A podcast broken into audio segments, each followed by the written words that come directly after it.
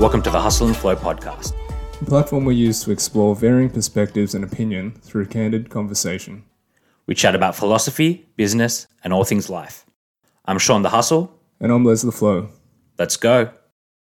All right, guys, the guest joining us today, her name is Vivienne Law. Vivienne was born and raised in Sydney and was brought up in a conservative Asian household. She considers herself a black sheep under these traditional circumstances and has always had a curiosity with things which are outside of the box. One of her great curiosities was sex work, and in 2017, while struggling life as a university student and working a full time 9 to 5, she decided to dip her toes into the world of escorting. Fast forward to early 2019, Vivienne decided to take a leap of faith and turned her attention fully towards building her escort business. She has thrived since then, and her work has taken her all across the globe. She has created a strong and ever growing online presence through mediums such as Patreon, OnlyFans, as well as through virtual meetings and experiences on video platforms. So, with that, it's a, our great pleasure to, to invite you to our podcast. So, welcome, Vivienne. Thanks for joining us.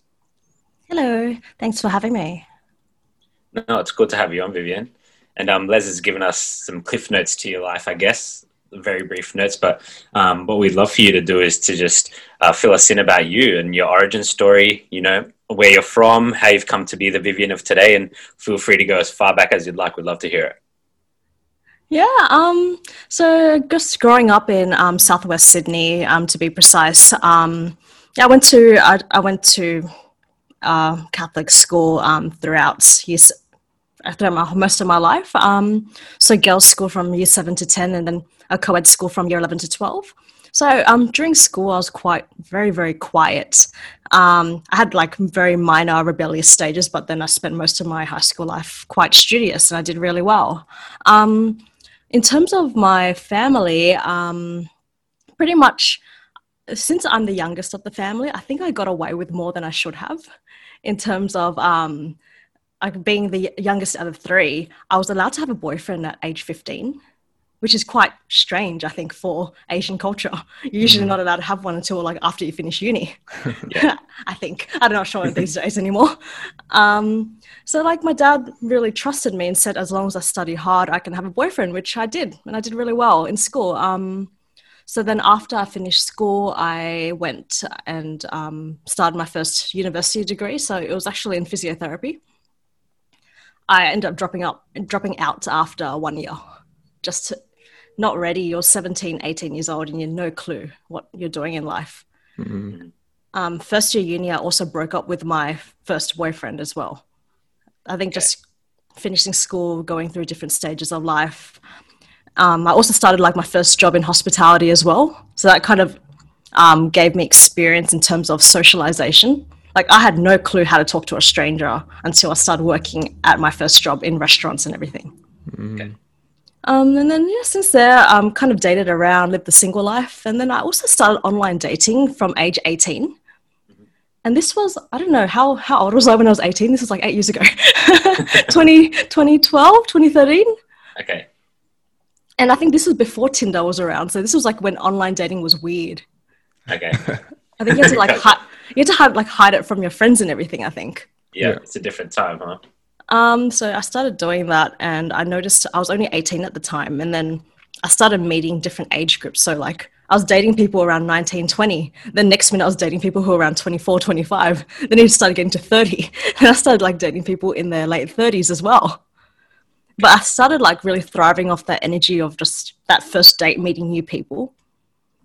Yeah. And just getting to know people. Um, just like literally these people I'd meet were strangers. Mm-hmm. And then, like in between there, I would also um, be in and out of relationships. Um, so that was a bit of an adventure at the time when I was around until I was around 21. And then when I was around 21, I moved out of home, which is also not normal for Asian culture. I was, yeah. I just said to my parents, "Bye, I'm leaving. See you later." um, and then I also then delved into that sugar daddy world. I don't know if you've ever heard of it. Yep. Mm-hmm. So um, I think my first website I ever went on was like Seeking Arrangement. Right. So that was a really weird world. Like you just meet strangers. You go meet for coffee or meet for a drink, and then you kind of talk about a negotiation. Right. I didn't really last very long in that, maybe seven months in total, and then it wasn't really for me. Mm. And then I got into another relationship for a year, and then we broke up at age 22. And then when he broke up with me, I was like, I'm bored. and then I just Googled Sydney escort. Um, then pretty much from there, um, with Syd- once I Googled Sydney escort, a whole bunch of websites and agencies popped up. I applied for a whole bunch of agencies and I got rejected by all of them. Mm. They said that I wasn't blonde, I wasn't tall, I wasn't what they're looking for. They're looking for minimum C cup boobs and everything. So I didn't get in. And um, then I came across another website which allowed me to do it by myself. So pretty much I just upload all the images myself and do pretty much all the marketing on my own. I just have to pay an ad- advertising fee. So since then, I've never looked back and I've done pretty well since, I think. Right. So I don't know if I'm rambling. No, no, no, absolutely not. I mean, this is just the conversation, so you know, you can say whatever you want and uh, not rambling at all. But um, super interesting. Like, I want to like you know uh, delve a little bit deeper in on some of those threads you sort of mentioned. Now, um, it seemed like you know this curiosity, like you mentioned, and I mentioned in your in your bio that um, you always had this curiosity for you know this this industry, the sex work industry. So, what sort of like um, sparked that curiosity for you? Do you think? I think it's just that um, really that thrill and of just having a first date. It's just really exciting, I think, Right. just to never know where it'll go and just what you'll learn. Yeah. That's what I found over my years of meeting strangers. You just meet so many different things from so many different people because everyone has different life experiences. Absolutely.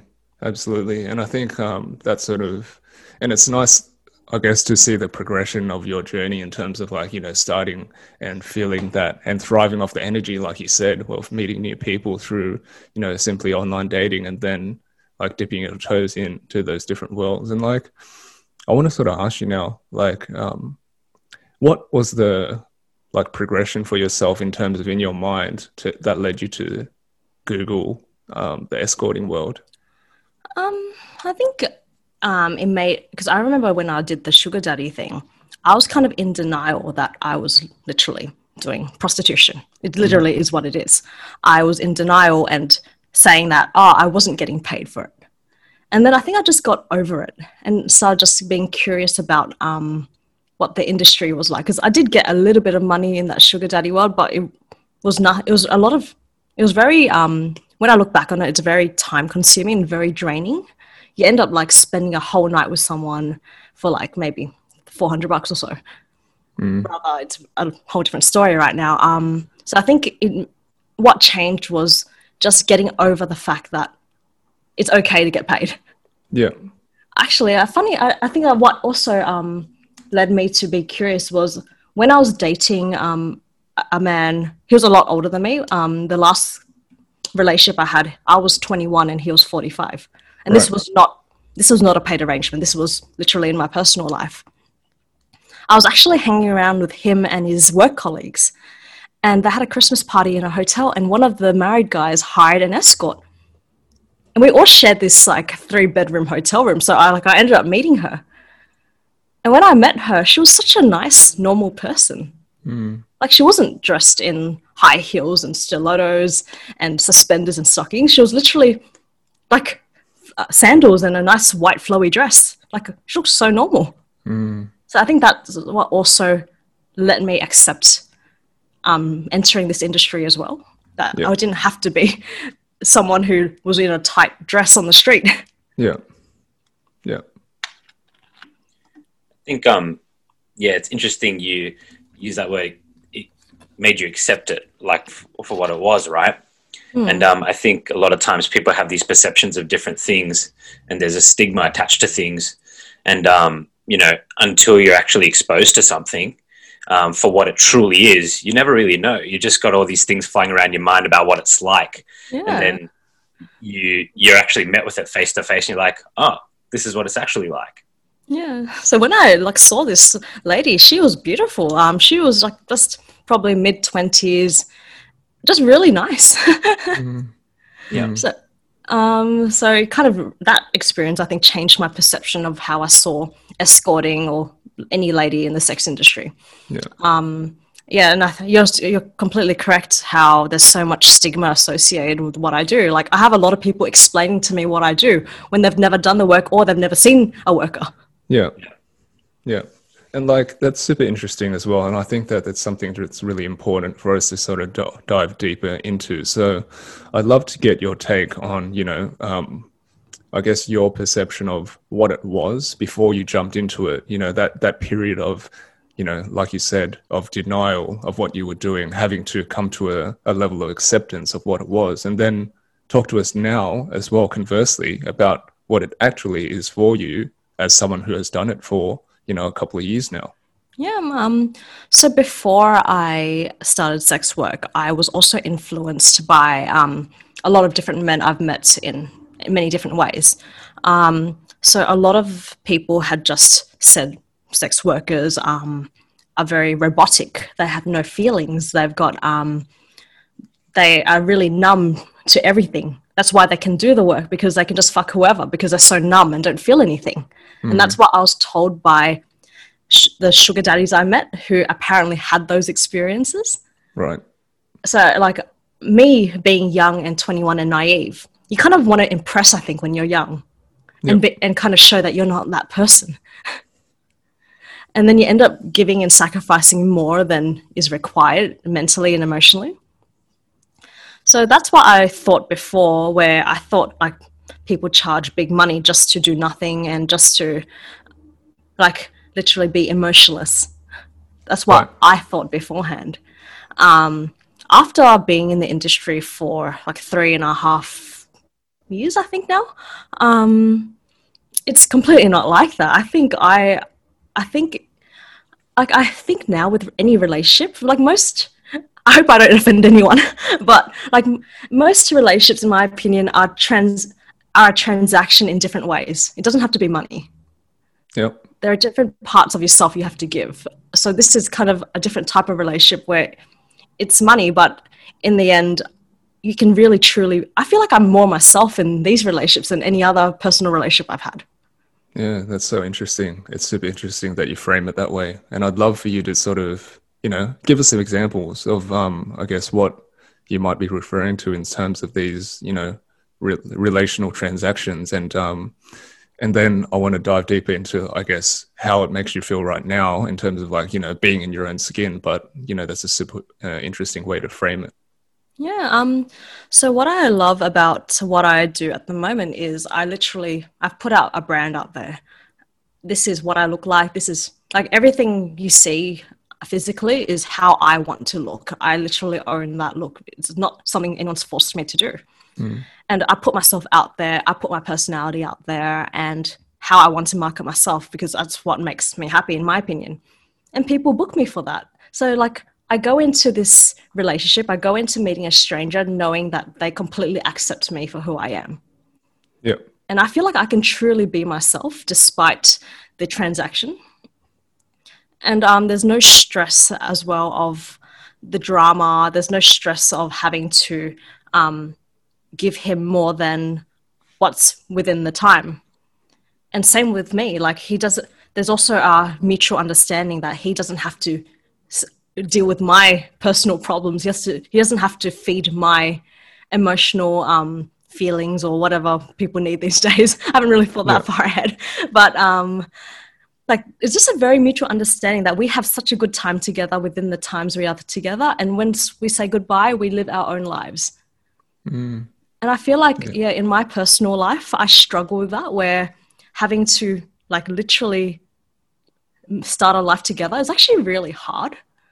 Rather, seeing an escort, I think, is the most easiest relationship you can have if you want to just fulfill a lot of boxes, like yeah. fill needs that you have. Yeah. Without the drama and stress of having to meet parents, having to pay bills, having to buy a house together. Mm. Yeah. But you still tick all those boxes in a relationship. It's really interesting because it's like, um, and you know, relationships are super subjective, and who are any of us to say how a relationship should be? And I think that's what's really interesting, you know, from the way that you explained. It's like, I do agree that a lot of relationships and most relationships are transactional in their nature, right? There's like something um, one person wants, there's something the other person wants, and then you either give or you get. Like that's it, right? And it's in different ratios and in different areas of life. But um, you know, who's to say that having some parts of that or some of those transactions met, um, you know, aren't better in a different sort of environment? Yeah. You know, I, I, I think people don't stop to think about that. That's my point. Is that Mm. like there's um this ideal that people have and, and they don't even know where it comes from a lot of time of, of how a relationship should be Yeah. and, and what it's meant to be and they're like oh like you have to give to get you have to do this to get that and you don't realize that you're doing these things to get something or you're giving to get and there's there's this whole different world out there of a way to approach that Yeah, I think also um, in terms of relationships, I think society also plays a big role of how, telling people how relationships should be. I think Totally. in my culture, uh, like in the culture I was brought up with, you were told that you literally go to school, you go to uni, you meet a partner, you buy a house, you get married, and you work and you have kids, and that's it. Mm. Like, Yeah. I have met a lot of men who have gone through that route, and it doesn't mean you're happy. I think society tells you that you're happy if you have kids, a house, and you're married. Yeah. Yeah. Totally.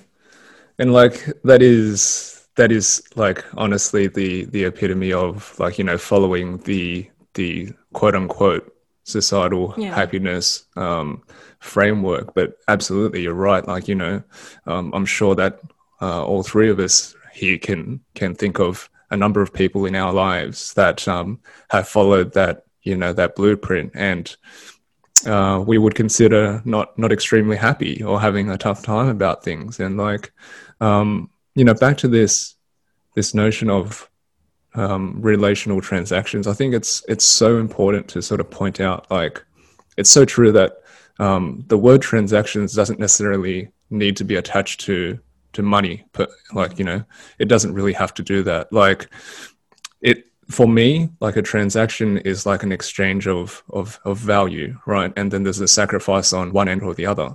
And like for the most part because we use the word transaction in associate association with money that's that's what it's tied to but it's not necessarily that the case right? Like for myself i'm in a long-term relationship i'm married and um you know there's definitely like um give and take for sure. And like to, to me that's that's a that's a transaction you know? There's like uh, an emotional you know um, transaction there's like you know physical transaction there's things that you have to you know um, personally give up in order to maintain a steady loving relationship between two people right? Two people who are choosing to be together. And that's the thing right? Like this the, the choice to be together doesn't mean that you get everything that you want. But like it's so cool that like and, and like like you said how you framed it in terms of just being who you want within that allotted time that you have um, it's fascinating to me. Like you just get to be who you want who you are who you want to be within that a lot of time within that you know relationship and then you move on to the next one or the next interaction or experience.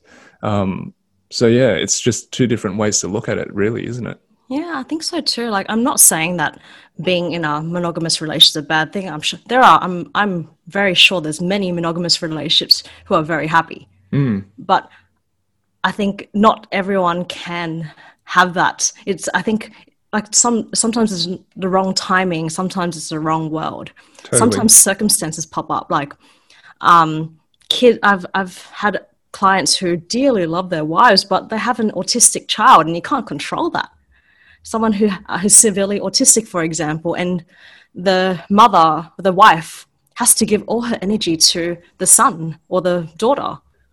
And he's kind of left there being like, I support the family financially, but where are my needs? And that's why I think some men also go out and see someone like me. They don't want to destroy their marriages or anything. I'm sure they want to stay, but sometimes the wife can't give her part of the transaction either on her end, or he can't give it to her, or every it's not black and white, it's so grey. Totally, totally. And this this gray nature of it is um, you know what's really interesting to me which is people are so hell bent on like putting things in a box and categorizing things, right? They're like, this is the mm. way it should be. And if it's this, then it means that. And if it's that, then it means this. And that's just from what you're explaining to me in the example you just gave, it's not like that, right? It's just, it's just yeah. not like that. So would you be able to maybe, um, you know, talk to us a little bit more about that and what your experience has been in sort of from the perceptions you had to what you have now about relationships and people and how that's progressed from that gray area? Yeah, um, there's so many. Uh, uh, um, I wonder if I can go through. I don't think I can go through all of them, but there are so many different examples of, um, like, I think as humans as well, we need we most of us we all need human connection, and it doesn't like it doesn't just have to be from a marriage like it, we need something. And even like um, another example i just thought of as well is um, a married person who still wears his wedding ring. He's actually a widow. Right. Like his partner i've had i've had a few men who their partners have died of cancer. Mm-hmm. and when you're in your 50s or so or 40s even or 60s like some people don't even want to delve into that dating world to do that marriage all over again. Yeah so I think like people people um, assume that clients who see me, they're creepy old men who are so desperate for sex. That's what people say. That's a stigma against clients, and that's so not true. Mm. Um, like it, some people do it out of curiosity. Some people do it for experience. Some people do it because they might not have sex in their marriage, or some do it because they need that new spark. Like I, I do this work one reason why I do this work is I love that first date feeling. You don't really get that after being married for any longer than a year or two. Totally. Um, so, like, I think that gray area just showed me that um, even looking at my own personal relationships, that you don't have to, it's not black and white. You don't need to you don't need to live in the same household to be happy to be married either. Like, it's told me that relationships don't have to be monogamous either um, it just really I think I feel like for me relationships, if the man or woman or man and man, woman or woman or whatever, whatever gender, as long as they have a trust with each other, it's I think that's a strong relationship in my feeling, in, in my opinion. Sorry. Yeah, yeah, and that's that's true. I mean, like you know, and and even even the word trust in itself it isn't um, something that is black and white, right? That can be something that that is defined by um, the the couple or you know a group of people. You know, um, trust is again very subjective and it's like collectively agreed upon. Um, and it doesn't have to fit the mold of a traditional monogamous relationship because you know um, I think people forget you know that the the concept of monogamy and and marriage is to a, a relatively modern human conception. You know, if we look back into you know, um, I guess hunter gatherer days and tribal times, you know that there wasn't such thing as like a monogamous relationship. You know, it, there just wasn't, and this was seen to be a natural thing to them, right? It's mm. only once we've sort of put it in a certain light and painted it a certain way that we feel like we need to measure up to it, right? And that's just like, you know, the stigma behind, you know, sex workers and all this sort of thing, right? Like you said, there's like this, there's this very um, shallow, I guess, perception of what it actually is. And like, you know, I guess we're all very much influenced by uh, what we're told in the media and like Hollywood and all these sorts of things. And, you know, I can put my hand up and say that, you know, there's a level of ignorance from my part as well in terms of what it is and what it's all about. Because outside of what we've been told collectively, I just don't know what it's about. So, you know, I don't have any standing in in in in a place of judgment, right? I just mm. can't yeah. because I just don't know what it's all about. Yeah, um, people usually think um, in terms of what I do. Like, people, I've had so many assumptions where people are like, "Oh, you only work at nighttime," and I'm like, "Not really." people are like, "Oh," because I have some friends who, um, who are, I say acquaintances, and they would say to me something like, oh, "I know you're busy um, during the night. Maybe we could hang out in the morning for a coffee." And I'm like, "I'm busy in the mornings as well. Like, it's not just a drunk middle of the night, I need sex at night thing. Like, Yeah. Yeah. um, I think people also have the misunderstanding that um, people don't believe it's a business, even though it's actually, um, most people won't know, surprisingly. I've had this asked um, quite a few times when I, because I'm really out about what I do. I tell my friends, I tell my family knows, I've told my colleagues in my old job, they all know, they all follow me on Instagram and everything. um, people think it's illegal in Australia Okay. Right. and it's actually not illegal like i am i run like any other business like i have an abn i've got an acn i pay my tax like people don't think i do that Yeah, that's interesting. yeah 'Cause, um, you know, earlier in uh, the conversation mentioned all the different avenues you have of your business as well, right? So, like, you've got your escorting business where you physically see clients. You've got Patreon. You've got your OnlyFans. Um, I, I'm not don't know what else you've got going on, right? But they're like all these different channels, essentially, right? Like a business, and, and they take work. And i I think twitter and instagram yeah, there you go. And and like it's all marketing all the time, right? Like you said, you've built this brand for yourself and this image that you have, and you're putting that out, and that's what people um, essentially are purchasing, right? When they book your services, or if they they go onto one of your sites. So, um, could you talk a bit more about that? In terms of the actual work that it takes to do what you do, because I think there's also this perception out there that people are just like, oh, you just get to work when you want because you must be making such good money because you do something that other people don't want to do. So people pay you more and you can do whenever you want. And yeah, you just work at night. So all your days are free. And, and I just don't envision that it's like that. And especially after what you just said. So Not could you all. talk to us a bit more about that and what it's actually like? Yeah, not at all. For me, um, so I I have an interest in listening to business podcasts, and I like li- listening to podcasts based on like self-employed small business owners who have started something by themselves. And when I'm listening to these, I'm like, this sounds like me. Yeah. Like being running a business or running an escort business in a way, it's a seven day a week thing. Like literally, I don't have days off. There's no such things as days off. If I'm not seeing a client, I am checking Instagram, I'm checking Twitter, I have text messages, I have emails. I also take messages on WhatsApp and Signal. Um, I have a website to maintain. I do my photo shoots. I plan my photo shoots. I have to buy outfits. Sometimes clients want outfits, so I got to look for outfits for them. Um, to meet a client, I have to book a hotel. I have to plan the hotel. I have to make sure it's an appropriate time. I have to juggle clients around. A client books at eight o'clock, and then another client books at 12 o'clock. Then client one wants to be like, oh, can I do 11 o'clock? Then I'm like, shit, I can't. like, there's a lot of juggling around that people don't imagine, like, don't realize. Like, I, I don't know, I see, I think I'm mid to high volume in terms of how many I see in a week or a month. So, like, there's a lot to do. And um, I post on Twitter and Instagram every single day at least. And then um, my OnlyFans and my Patreon, that's also every day. Yeah.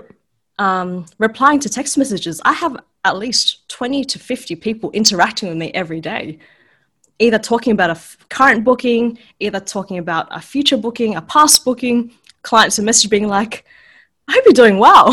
Mm. Can't wait to see you again. Like, I'm constantly, my phone's constantly going off all the time. And after three and a half years of doing this, I have a lot of clients. Yeah. um, what else? Like, and I'm also I also tour overseas and I tour around Australia. So there's booking flights, booking accommodation, and when I'm on tour as well, I see a lot more clients because you're in a city for a short period of time. It's like when a musician has a concert; it's fully booked. Mm. That's kind of like me when I go around the world. Yeah. So Yeah. trying to like line up people to fit them in and trying to make it work and make sure the hotel's clean Yeah. between bookings and everything. Because me timing when housekeeping comes to clean my room is like actually a chore. um, then doing my accounting after um, my expenses, my hotels, paying my tax, paying my BAS, like doing the BAS report, paying that off. Um, on top of life admin and everything. Yeah. Yeah, it's it's it's so funny that you, you know, just um you know explain it in that way because like essentially any any business owner will know any like you know sole trader or entrepreneur or whatever and you know all three of us are business owners and um, entrepreneurs and self-employed that when you st- like you know you, you when you start off and you won't get to a point where you have people on you know you're a one-man show for a long time you know that mm. means like you said you are the marketing department you are the admin you are the scheduling you are the secretary you are uh, everything you know? Everything yeah. you, you do every single role within the business and and it's no different to any other business right? It's just the exactly. context and of what you're doing. Yeah people also don't realize because people just think i make lots of money lying on my back and seeing clients. People don't realize that everything in terms of website maintaining twitter instagram i don't get paid for that. Totally like no one pays me by the hour for that mm. and i have all these people who say that i'm lazy mm.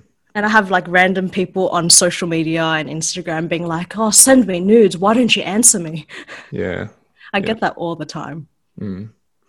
and i think i mean it's it's it's part of that again that general sort of stereotypical ignorance that people have towards certain things in society and like unfortunately you know um, because uh, your line of work has been stigmatized for so uh, you know has has a stigma for for so long um, you know and i guess arguably it still has to to some degree right yeah. um so yeah i mean it, and like i guess coupled with the fact that you know social media is just one of those places that you know breeds those types of comments and those types of interactions. So uh, it sort of comes with the territory almost doesn't it? Yeah it's very frustrating. Like i believe i'm a business like any other business and i run the same as any other business. I pay my tax like most businesses. Um, but on term, in terms of twitter instagram the other social platforms i have gotten banned because i'm a worker. Mm. like my instagram's not my first instagram Yep. My first one actually got deleted at like 7,000 followers. So that was quite annoying. Um, mm. I've had, despite paying tax in Australia, I've had my credit card terminal suspended from me because of my business. Right. So, like, it's quite frustrating um, to like do run as a, um run as a normal business in a way, but not get treated as one. Like, mm. even in when I go to banks, I didn't even get treated the same way. How so? Like in terms of um, I in terms of the credit card terminal being suspended, that's one part. Right. Yeah. Um, I can't even take payment from my clients legally. They won't even let me do it. Oh, really? Um, because I yeah, because I said that because of the nature of my business, I can't use their credit card services to take wow. payment anymore. And I'm like, that sucks. Yeah. Um, other things is um, I think also not my not my experience, but I've had other sex workers have um, their their bank accounts have been taken away from them because of the nature of their work. They weren't even allowed to have a bank account right. with Australian banks, which really I think is not right. Yeah, especially because like especially if the I guess the industry and the line of work isn't illegal, right? So there shouldn't be any sort of different or unequal treatment in that regard. So yeah, I, I, can see how it would be quite frustrating. I mean, that's, I mean, like you said, um, if you explain it the way you do, it's it's just a, another business. You know, it's a regular business. Yeah. Yeah. Um. So I hope, like, in the end, I hope one day it will um get better. I don't think now, but maybe in the future. Like, I think the way I live though is I'm already out, so I don't it doesn't affect me too much, but a lot of other ladies in the industry or other men or whatever genders, they have to hide what they do. When you don't, I feel like you don't have to do that. But just with the stigma, they have to hide their faces, they have to hide everything. Mm. Like, I'm lucky I don't have to do that because um, my social network accepts what I do. And if they don't, I probably don't even notice. yeah. Yeah. Now that's interesting. That's like one of the things that I, I sort of wanted to ask you about as well, and sort of come back because uh, you know, like you said, we we painted the picture in terms of like uh, the type of upbringing you had and the type of family you came up in, and you know, um, I understand because you know I've been brought up in a similar situation as a, you know, in a in an Asian conservative Asian household. So, tell tell us about you know that that coming out, so to speak, and like you know telling the people around you and your family and how that was and um, you know how did they take it and and how, how do they sort of see it now Um, so with family, it's actually still quite hard. Um, my sister found out about three years ago. Um, I didn't actually tell her; she actually found out. Um, so uh, very, it's very annoying. I had this rumor come out about me in my personal life three years ago. Do you know Defqon? I'm sure. I don't know if that's still around. I've never been. yep yep i know Um, I've never been to Defqon in my life. Like, it's just not really my scene, um, which, fair enough for other people, it is their scene, which is completely fine. Um, and I was like doing my uni assignments at home one day, and I had like 30 friend requests on my personal Facebook with my real name. right And I'm just like, what the hell's going on?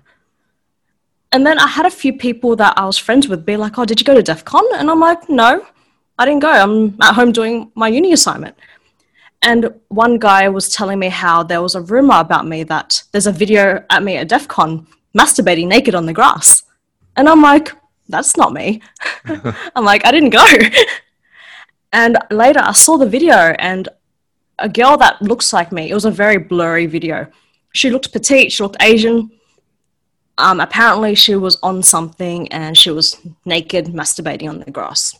Mhm. Someone named that as my real name. well That's why I had all these friend requests. I was like, what? And someone named that as me. Someone who knew me or something. And then, like, it kind of, my real name kind of went viral. And I was like, oh my God, this is so annoying.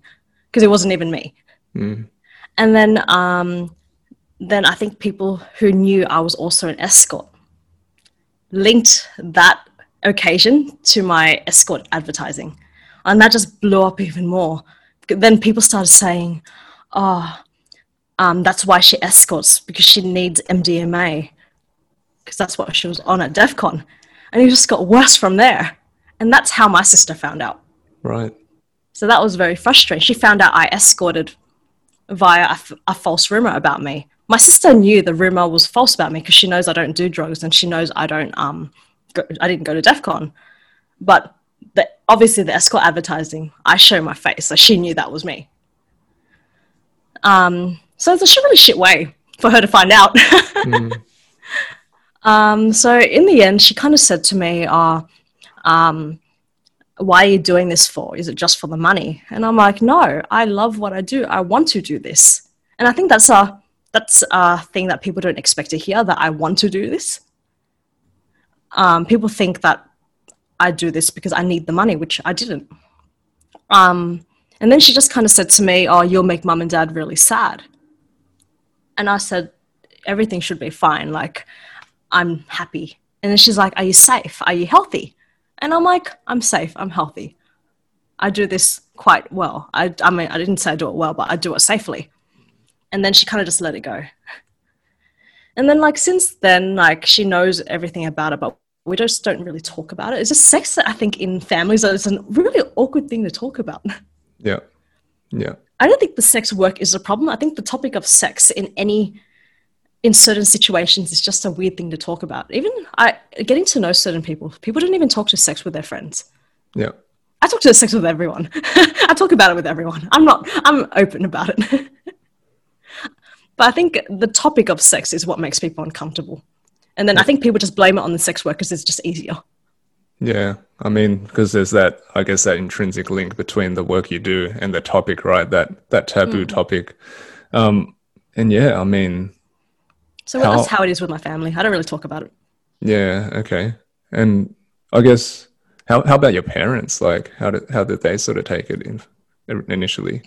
Um, they kind of. I think my parents work on denial because, like, my parents know I've had sex. I had a boyfriend at age fifteen. We were allowed in each other's rooms with the closed door when we were young. Yeah, So they never talked to me about it, but they know. they kind of just like they know, but they didn't talk about it as well. I think it's just a, it's just better that they. I see them every week. I have a very good relationship with them. They just check up. They ask me questions like, "Are you doing okay? Is money okay?" Mm, I think that's their way of saying, "Are you okay? Are you all right? I hope you're well." yeah, Yeah. Because I think with Asian parents, they can be, they don't know how to communicate, especially when my first language is English and their fourth language is probably English. Yeah, totally. Uh, I completely get that.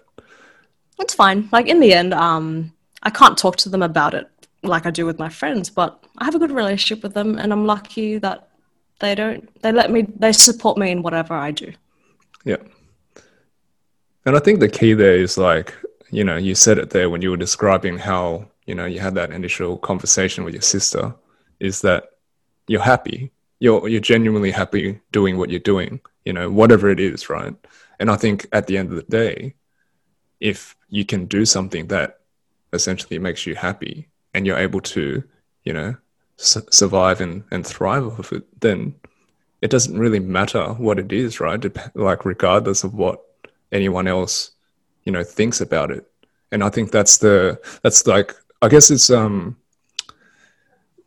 this day and age it's a it's a very courageous thing that you're doing, you know, being able to do what you do and talk so openly and honestly about it. So, you know, very commendable and um Yeah. I respect that.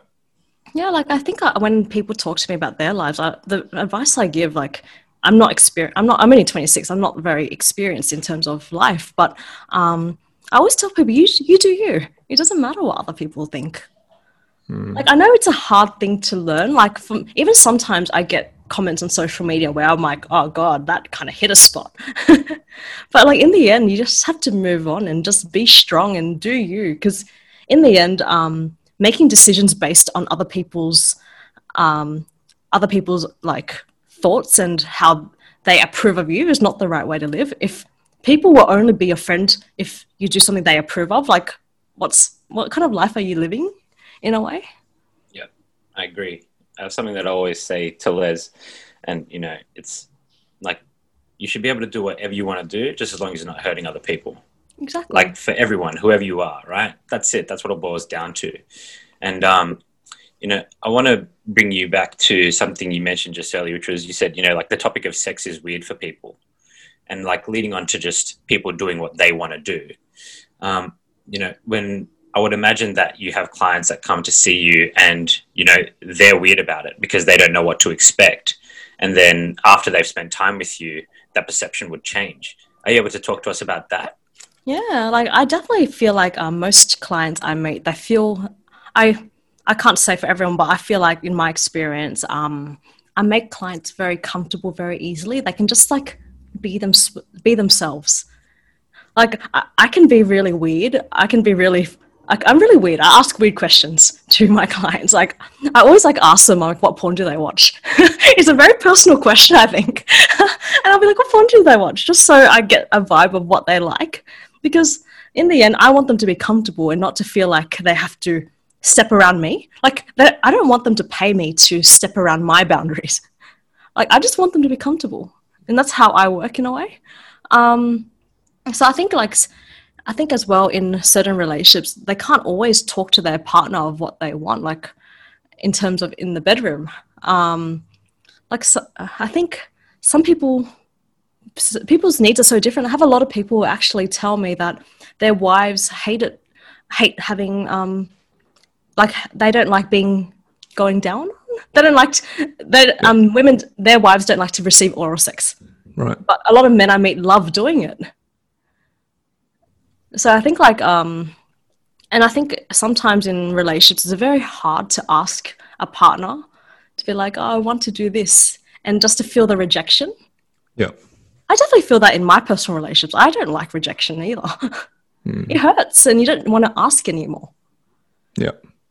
No, it's very interesting, and like, um, you know, uh, again, it's one of those things. Like when you are in a relationship, it's it's sort of like, um, you you you begin to understand each other's, you know, unspoken boundaries almost, you know, and that's, um, I guess this this line of work it allows people to um, fully express themselves however they wish to do that because again certain things that people like to do or even have have fetishes over and things like they again are, are, are things that are um, stigma you know in, in collective society. And it comes with this you know sense of shame and or what whatever it is right? Rejection as you said. So um, it's almost like you're giving them uh, a safe space to be able to express that right? Yeah, exactly. Like, I don't like to say, I I feel like sometimes I can be a bit of a counselor. like, you're completely right. I feel like the space I provide is safe, where if they say something, I won't be like, oh, get out. We need to break up. yeah Like, Yeah. the only time that I'll ever be like that with a client is if they disrespect me. Mm. So, like, telling me their fantasies and their fetishes isn't disrespect. um, like, I think disrespect is just like not. Um, I think it, it works in any business. If someone's going to be rude to you, you don't want to serve them. Totally. I mean, it's just like a, and you know, even outside of business, it's about you know, um, common human courtesy, right, between two people, two individuals, regardless of whether there is um any sort of transaction involved or not. You know. Yeah. Like people think I fuck anyone. Sorry, language. I think that's the first one I used. People, good. people assume that I would literally do anyone, and I'm like, no, I'm actually very picky with who I meet. Um, it's funny as well in in terms of even emailing me, like. Into you like if you were to approach your doctor or approach your hairdresser or anyone, you'd be polite in asking for an appointment. Mm, Some people can, because I'm a sex worker or an escort, people just assume that "hi babe" is appropriate. yeah. Like I don't mind using that word if I've gotten to know someone over time. Like my friends call me that sometimes. But like people kind of just think, "Hi babe, wanna fuck?" like it's appropriate and it's not. so I think I would I, I would like in future for that to change a bit, where I am still an individual that you should respect. And I think people assume that if they're paying for sex, they don't have to respect me. Yeah, that's a real interesting, um, real interesting thing to talk about. I think is that like when people think that they pay for things, that level of respect or decorum goes out the window, right? It's the same as like people who are rude to people when you're out at a restaurant. They're like, "Oh, I'm paying for this," and I'm like, "Yeah, but you do realize they're a person, right?" Yeah. And just because you hand over money doesn't mean you get to do whatever the fuck you want, say whatever the fuck you want to someone, and totally disregard them as a person. I find that concept really weird. But um, you know, now you bring it up, I can imagine that it does happen. And so, how do you deal with those situations when Um, they happen to you? I don't really let it happen because like the first stage is like emailing me or texting me, and if they're kind of rude from that, they don't really go to stage two or three or even meeting. Yeah. Like I find that I am quite um, lucky that I get to pick and choose my clients. Like not, ev- I believe not everyone can, but I really I get to choose. Like if someone's rude to me, I'll be like, good luck with your search. Yeah. Like there, there are other workers out there, um, but um, what's it called? it's true. Like I think for me, the biggest turnoff is when like I've been with a client and he was so rude to the waiters, and I just wanted to get out of there. Mm. Yeah. Like he, yeah, he was so rude, like really horrible to them about serving the wine in the wrong glass.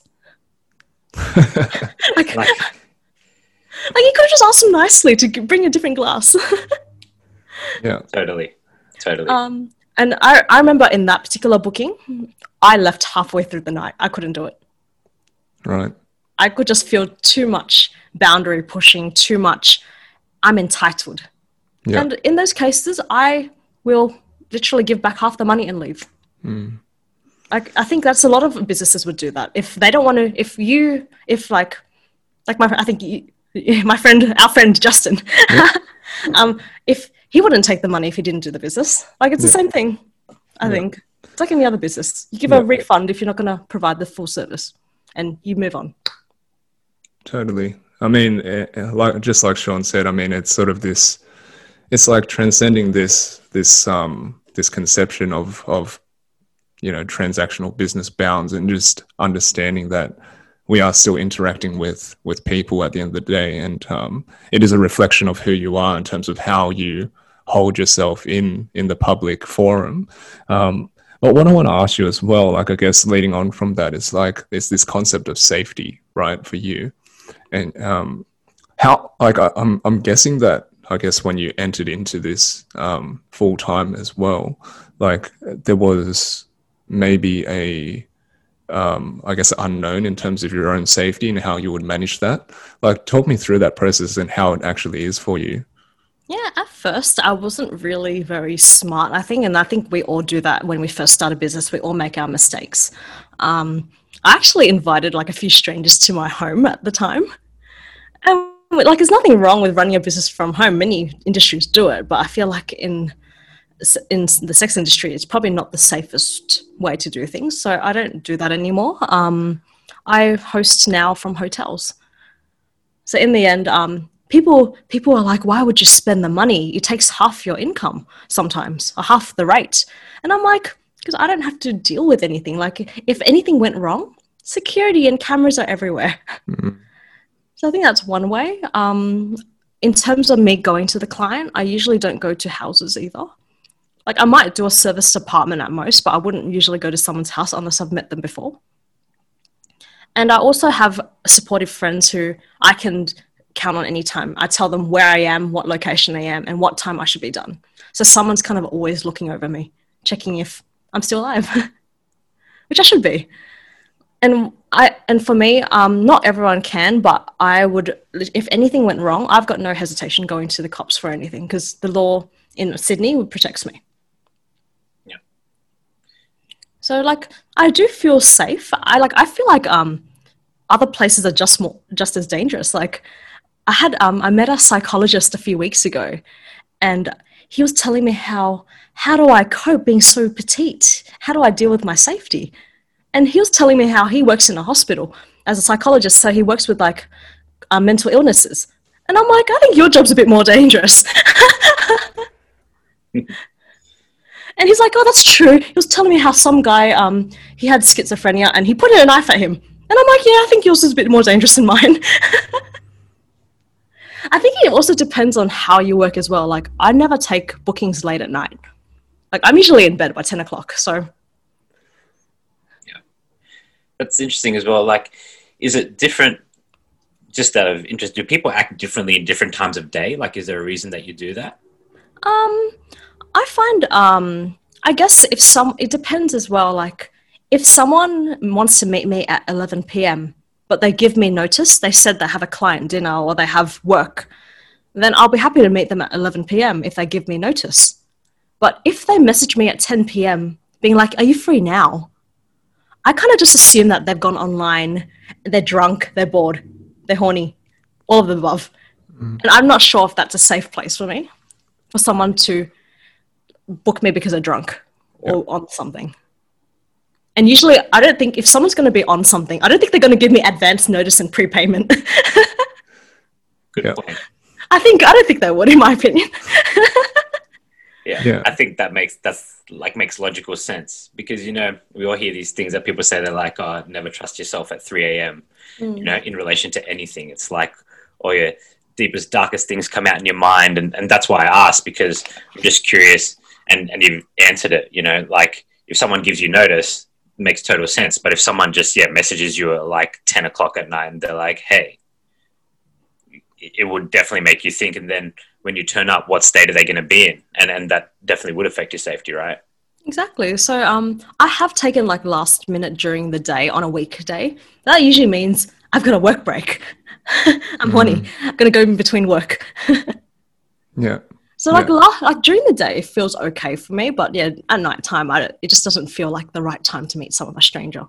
Yeah, and I guess like it's it's um it, it's just like it's actually just like a pragmatic approach to your business, really, in terms of like how you do your screening process and like you know the decisions you make in terms of just which clients you get to, like you said, pick and choose. It's again based on the nature of your work, how you can pragmatically uh, be as risk averse and safe as possible. And like again, these are just simple decisions that any business would have to make depending on you know the nature of the the you know the work or the project or whatever that they're working on. So yeah, yeah. Like sometimes I'm sure like that's why I feel like I, the way I work is quite safe. Like most of the time I do get prepayment. Like some people, I'm sure some businesses don't have any prepayment at all. Don't even mm-hmm. have a mm-hmm. name. Mm-hmm. Like um, so I don't really stress too much about that. And I also feel like um, I've been I was online dating for so many years. I feel like online dating and Tinder is actually more dangerous. I've had worse experiences there than I have in escorting. Yeah. Like I've had really bad experiences online dating actually. Um, so in the end, it's not. I don't think it's not safe. Like it depends the way you work, and I feel like I've also built years of experience, and my intuition's quite on top. Like I've never had it. Um, I've never had it let me down. Yeah. Yeah. Yeah. So online dating is just so much worse, in my opinion. yeah. And like, you know, just to, you know, wrap up this uh, really intriguing conversation, I would just like, I'd love to just give you the floor and just sort of, if there's anything you want to share with like the audience in terms of, um, I guess from a first person perspective, like breaking the stigma of what, you know, your industry is about and like just educating people, what would you like, you know, like to say to people about that? Yeah, like I think in terms of seeing an, a worker or even being a worker, like don't feel ashamed of wanting to do something. If you feel like you want to do something, just do it. As long as you're not like you're not murdering anyone. Mm. like if you like if you feel like you if you need something, just do it. Like why stop yourself in a way?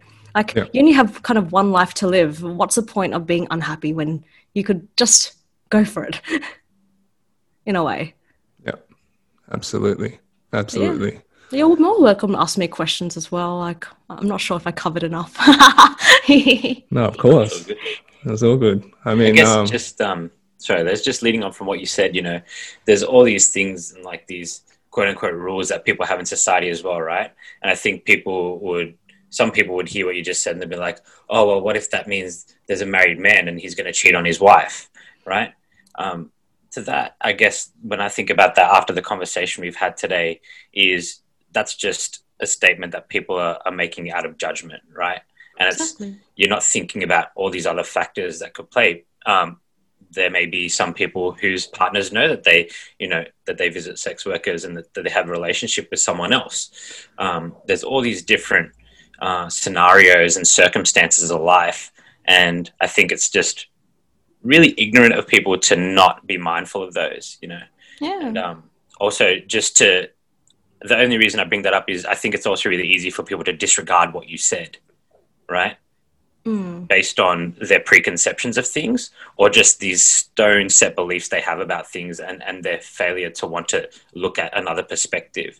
So that's why I bring that up. And yeah, like you said, know, life is short. If there's something you want to do, should do it. And there's all these things that come up like rejection and people being in circumstances that they can't do anything about and that's just something I think we should all consider. And I, didn't want what you said to to get lost on people. Yeah, exactly. That's completely true. Like in the end, we all have needs. Like, and I believe that um, people in relationships, um, with the married ones, like I'm, I'm sure they have a very fulfilling relationship, but it's so much to ask for one person to give you everything. Totally. And like one person can't give you everything and that's okay. That's completely okay. Like i have a lot of married clients who actually have told um, their wives know that they're seeing me. And they're fine with it. They because they know that their husbands will always come back. Because i'm not i don't people don't see me to marry me. I'm not marrying any of my clients like most will go like most will go back. Yeah. And like you know that's it's a nice way to sort of frame it again. Like you know before people can and this is why this this conversation is so important because you know before you can you know cast judgment onto anything you know we must have an open mind to what it's really about. And before we you can't really you know say anything until you put yourself in the shoes right? And really understand what it's truly about you know yeah. what it's truly about. And like even as people we're just holding the space for this conversation right? And um, it's opened up my perspective on what it's all about um, you know not having you know sought the services of uh, you know this sex work industry before. And like uh, it's it's just about for me just an open mind and understanding that again it's just another line of work right it's another line of work just like anything else and yeah. um, it's a very ar- archaic way to think if it's like you know if we're talking about um, you know prostitution and things like this back in the medieval days when that's when I guess the the original stigmas have started to to come from. So so yeah, like again, really I respect you uh, for again being so open and honest about uh, your work and you know educating us about this. So thank you for that, and thank yeah. you for coming on and speaking about it. Yeah, I feel like I forgot about the single people as well, but like yeah, the single people as well. yeah, like in the end, for them, it's also convenience as well. Like not you don't have to be in a relationship to also be happy. People are also happy living the rest of their life single. Mm, I think totally, I would totally. I mean, like you said, you you know you're you're super happy now doing what you're doing. You know. Mm. Yeah. Yeah. So yeah, um, I'd I'd love to give you the floor and just um, you know, where can people find you if they want to if they want to you know connect or say good day to you? Yeah. Um. So you can easily find my website, um, viviennelaw.com. Um, you can easily find me if you Google me, you'll find literally all my links. If you just type in Vivienne Law, I have my own Google page somehow. so Instagram, Twitter, OnlyFans, Patreon. If um, you're really nervous to meet me in person or can't meet me in person because of location, Skype meets or whatever video meets are super, super helpful um, in terms of breaking the ice. Like you mm. literally, like there's one guy from Melbourne. I've Skyped with him every single Friday since April. Oh, wow. I feel like I know him so well and I haven't even met him before. so like you can find me like literally just pop me a text or pop me an email, be polite, be respectful, and I'll I promise I'll try to reply on time or as fast as I can. Cool, thank you. Because well, I do work for myself. so I can't reply straight away. Yeah. Keep that in mind, people. What we'll do, we'll um we'll we'll take all those links and we'll put in the show notes so people can find you easily. Easy. Cool. Well, thanks for um, having me. No worries. It was a pleasure to have you.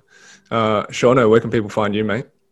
Yeah, easiest place to find me is just on Instagram. So Shaun underscore Coop. That's S H A U N underscore C O O P. Just drop me a message there, and I'll also try to get back to you on time. How about yours? yeah, just find me on my website, findingspace.co. You can send me a, a, a, an email through there, any inquiries, anything like this, and um, yeah, I'll get back to you there. Uh, Facebook and Instagram as well, findingspace.co. Same thing. If you want to get in touch there, feel free to drop me a line. Um, as well, you can get in touch with Shaun and I through our email address, the hustle and flow podcast at gmail.com. If you've got any questions about this episode, if you want to get in touch with Viv or you want to come on as guest, anything at all, just send us an email and say good day. Cool, guys. And um, as we always ask, just a humble request. If you took something from the conversation today, a little nugget, something that changed your perspective, made you think a little bit differently, we ask that you just share it with one other person. That's why we have conversations like these to, you know, hear different perspectives and to learn a bit more and hopefully do better with that. So until next time, guys, thanks. See you guys. Thank you. Bye.